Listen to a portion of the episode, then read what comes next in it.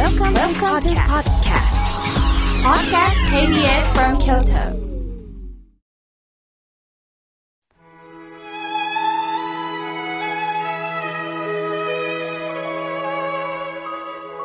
改めまして、僧侶の河村明慶です。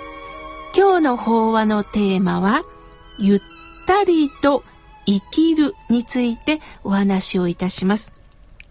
その前に皆さん聞いてください。先日、ある方が遠方からお見えなので、レストランを予約することになったんですね。私は、えー何名お願いいたします？何日空いてますか？すると、レストランの方は、お名前お願いしますとおっしゃったんで、河村と言おうとしたら、河村明慶さんですか？と聞いてくれたんです。いつもラジオ聞いてます。いやー、すごく嬉しかったですね。いやー、ありがとうございますと思わず、電話でお顔わからないんですが、盛り上がってしまいました。本当に私では気づかない中で、いろんな方が聞いてくださってるんだなぁと感動したものです。さて今日は、涅槃の日です。お釈迦様が入滅なされた日です。各お寺では、涅槃絵、涅槃会と書いて涅槃絵の法要が営まれています。お釈迦様は29歳で出家され、35歳で悟りを開かれ以来、45年間、見教しを解かれ、80歳で入滅されました。今、入滅という言葉を使いました。私たちが死んだ時には入滅という言葉は使いません。入滅とは滅度に入るということで、お釈迦様が亡くなられたということは言わずに、入滅とか涅槃に入られたと言います。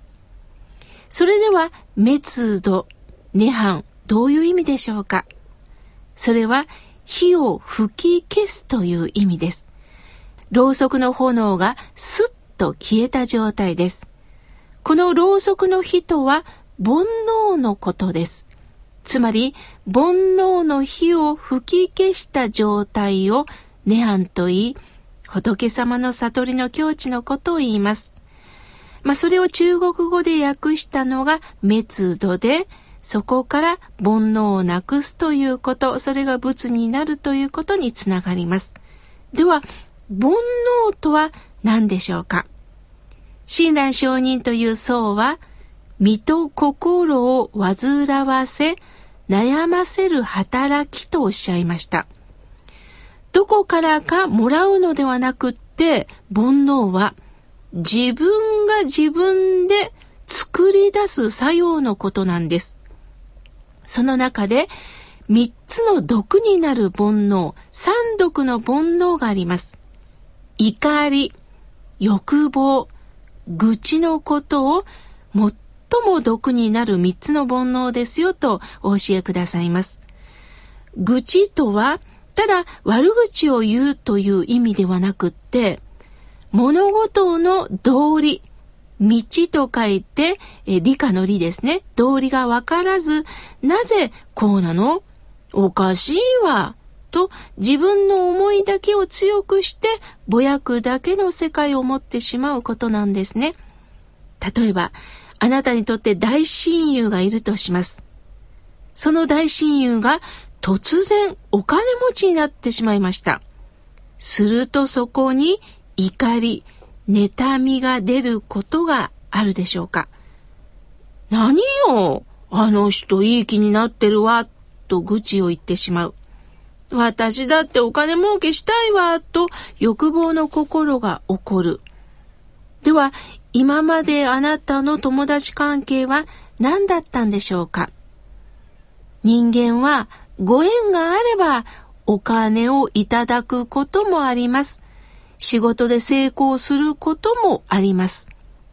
しかし、お金持ちになったことが本当の幸せとは限らないのに、やはりお金持ちはいいことなんだと思うと自分の常識で、相手はいい思いをしてる。羨ましい。ああだこうだと決めつけてしまっているのです。腹が立つということは、自分は正しいと思い、自分中心の考えを相手に当てつけてしまうということなんですね。つまり自分の都合でしか考えられなくなってしまうんです。確かに私たちにはね、都合というのがあります。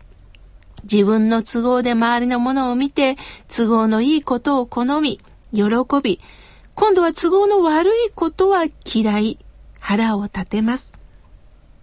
いつまで経ってもこの煩悩をなくすことができないんですよね。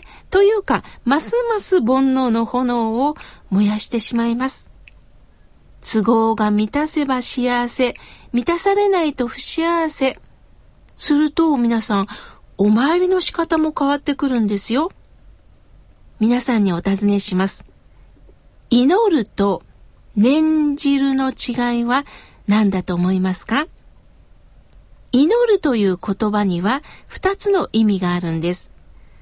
神や仏に幸せを恋願う、祈願するという意味。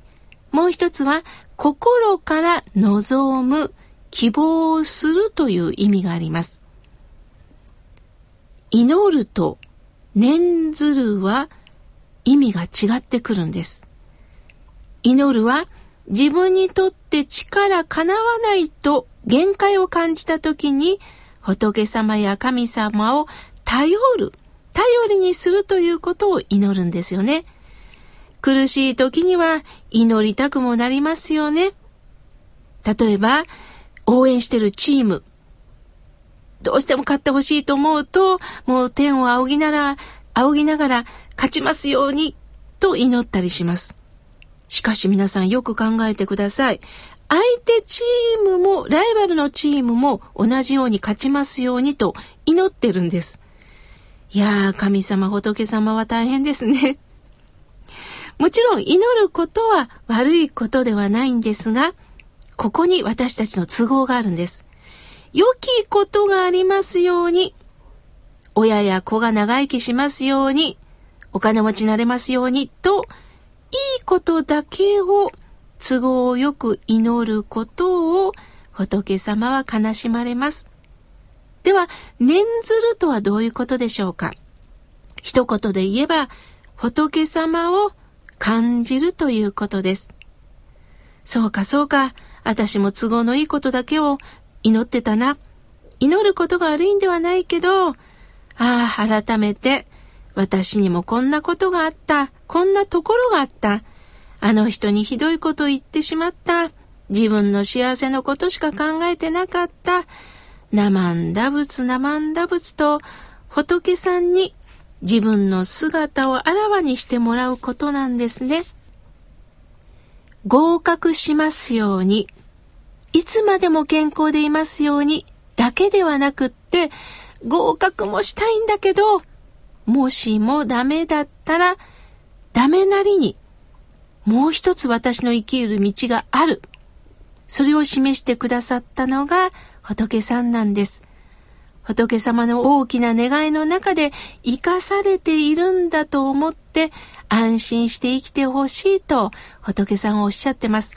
そんな仏様をそばで感じることができるのか、それが念ずるということなんですね。ネアン。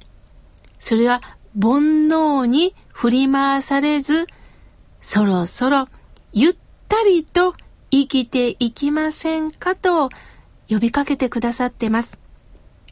何を一人で心配して一人で悩みを作り出してるのか、一人で想像して何を怒りを持ってるのかとお釈迦様が語りかけてくださっています。